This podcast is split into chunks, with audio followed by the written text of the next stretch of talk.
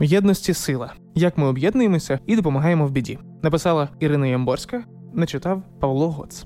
Якщо двох капуцинів посадити у суміжні клітки, першому дати банку з горіхами, а іншому знаряддя, яким можна цю банку відкрити, то другий передасть першому знаряддя, той відкриє банку і частину їжі передасть другому. Здатність до альтруїзму, поведінки задля допомоги іншим, формувалась еволюційно, щоб підвищити шанси на виживання групи, а відповідно й індивідів, з яких вона складається, що сприяло передачі генетичної схильності до альтруїзму далі. Капуцинам, як і багатьом іншим тваринам, притаманно ділитися здобичю та допомагати іншим членам групи. Тож люди далеко не перші з тварин навчились співпрацювати заради спільних цілей і жертвувати своїми інтересами заради інших. Сьогодні, під час повномасштабного вторгнення Росії, альтруїзм в українському суспільстві щоденне явище і на полі бою, і в безпечніших місцях. Сьогодні з'ясовуємо, як і чому ми допомагаємо одне одному в біді. Емпатичні щури протягом десятків років вчені проводять дослідження, які доводять емпатичність щурів.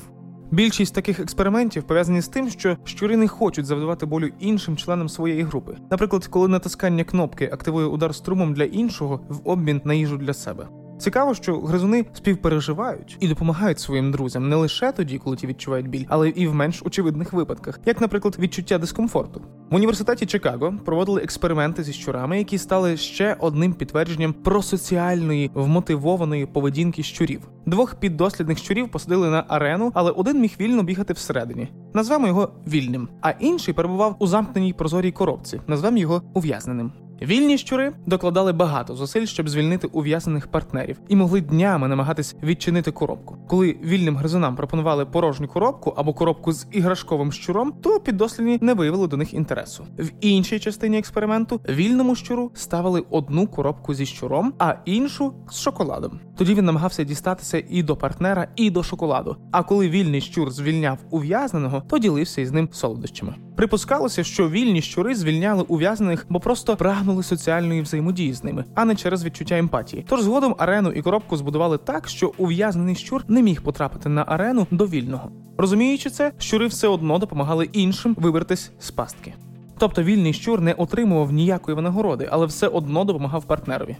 Етолог та приматолог Франц Девааль вважає, вільний щур відчуває, що ув'язненому неприємно, і від цього стає неприємно і вільному. Відповідно, допомагаючи тому, хто перебуває у пастці, вільний щур допомагає і собі позбутись неприємного відчуття. Людиноподібні примати. Бонобо та шимпанзе є генетично найближчими до нас тваринами.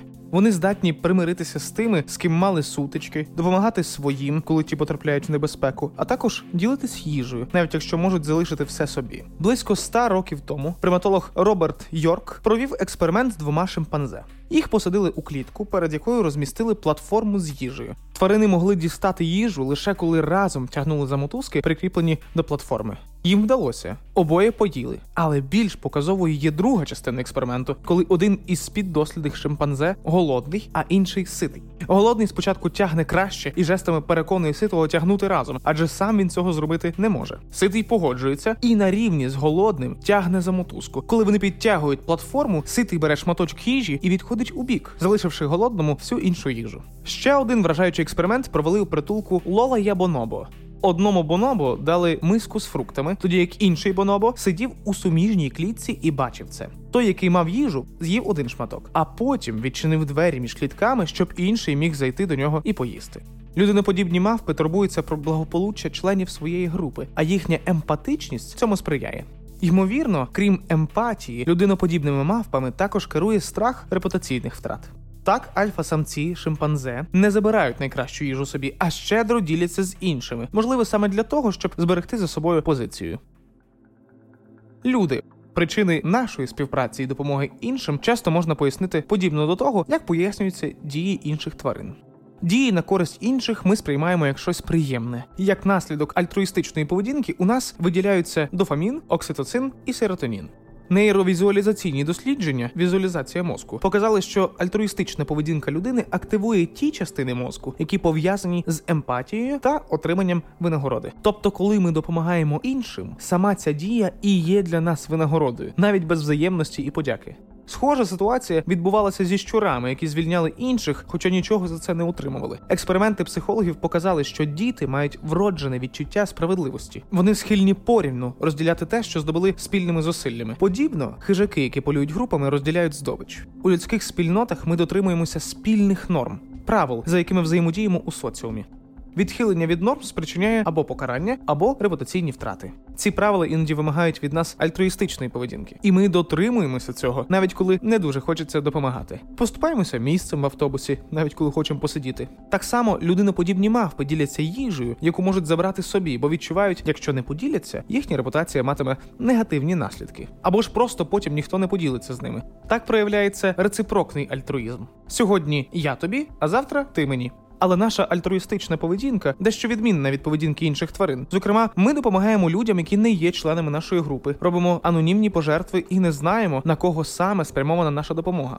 Філософ Майкл Влерік припускає, що людський альтруїзм пов'язаний з нашими міркуваннями про мораль. Без цього фактору ми могли б задовольнитися дотриманням норм і зупинитися на тому, щоб поступатися місцем в громадському транспорті. Тобто не існує суспільних норм, згідно з якими ми б мали жертвувати гроші або здавати кров для тих, кого ми не знаємо. Але ми це робимо. І особливо помітною стає наша альтруїстична поведінка тоді, коли нашій групі загрожує небезпека. Об'єднані в боротьбі.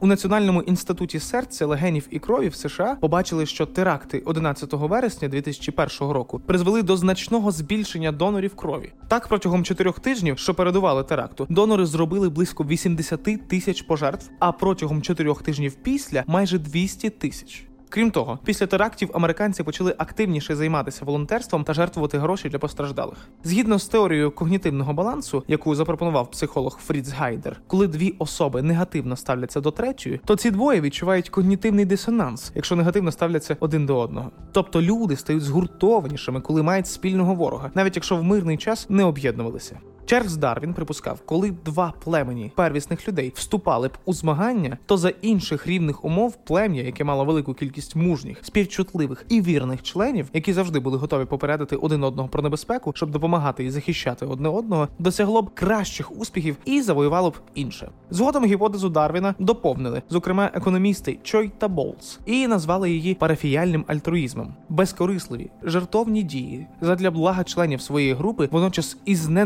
ненавистю до групи ворога розвинулися у нас паралельно. Але у відповідь на теорію парафіяльного алтруїзму наукова спільнота заявила, не все так однозначно. Зокрема, щоб боротись пліч опліч за спільні ресурси, люди повинні ідентифікувати себе як частину групи, без розуміння того, що засіхання на наше це зазіхання і на моє. Людина буде просто захищати те, що безсумнівно належить їй, без розуміння цінності того, що група і людина як частина групи може втратити. Боротьба за спільне втрачає сенс. Важливе доповнення до теорії парафіяльного альтруїзму зробив експерт із мікроекономіки Ганнес Раш. Він висунув гіпотезу, що альтруїстична поведінка не є однаковою у двох ворогуючих груп, як припускається у початковій теорії. Раш проаналізував дані понад 900 американських військових, які були удостоєні медалями пошани за особисту мужність під час ведення бойових дій у Першій світовій, Другій світовій і війнах у Кореї та В'єтнамі. Дослідження показало, що під час оборони військові частіше вчиняли героїчні дії ніж під час наступу. Зокрема, частіше жертвували своїм життям задля порятунку напарників. Тож альтруїстична поведінка більш притаманна для групи, яка обороняється, і це доводить не лише Раш, а й ми. За даними дослідження соціологічної групи рейтинг, 80% українців у певний спосіб беруть участь у захисті України, 98% вважають Росію ворогом, а 61% українців хочуть фінансово підтримати відбудову країни після перемоги. Ми блискавично збираємо гроші на пікапи і тепловізори, волонтеримо, приймаємо вдома інших українців. Отже, альтруїстична поведінка мавп, щурів і багатьох інших тварин безсумнівно вказує на те, що допомагати своїм природно. Наші соціальні норми сформували в нас відчуття, що так робити правильно, а нейромедіатори, які виділяються при цьому, роблять допомогу іншим ще й приємною. Але люди пішли далі від соціальних норм. Ми навчились допомагати тим, хто цього потребує, навіть якщо не знаємо їх. А підтримка тих, з ким ми маємо спільного ворога, стає в рази сильнішою, особливо якщо ми на боці тих, хто захищає своє.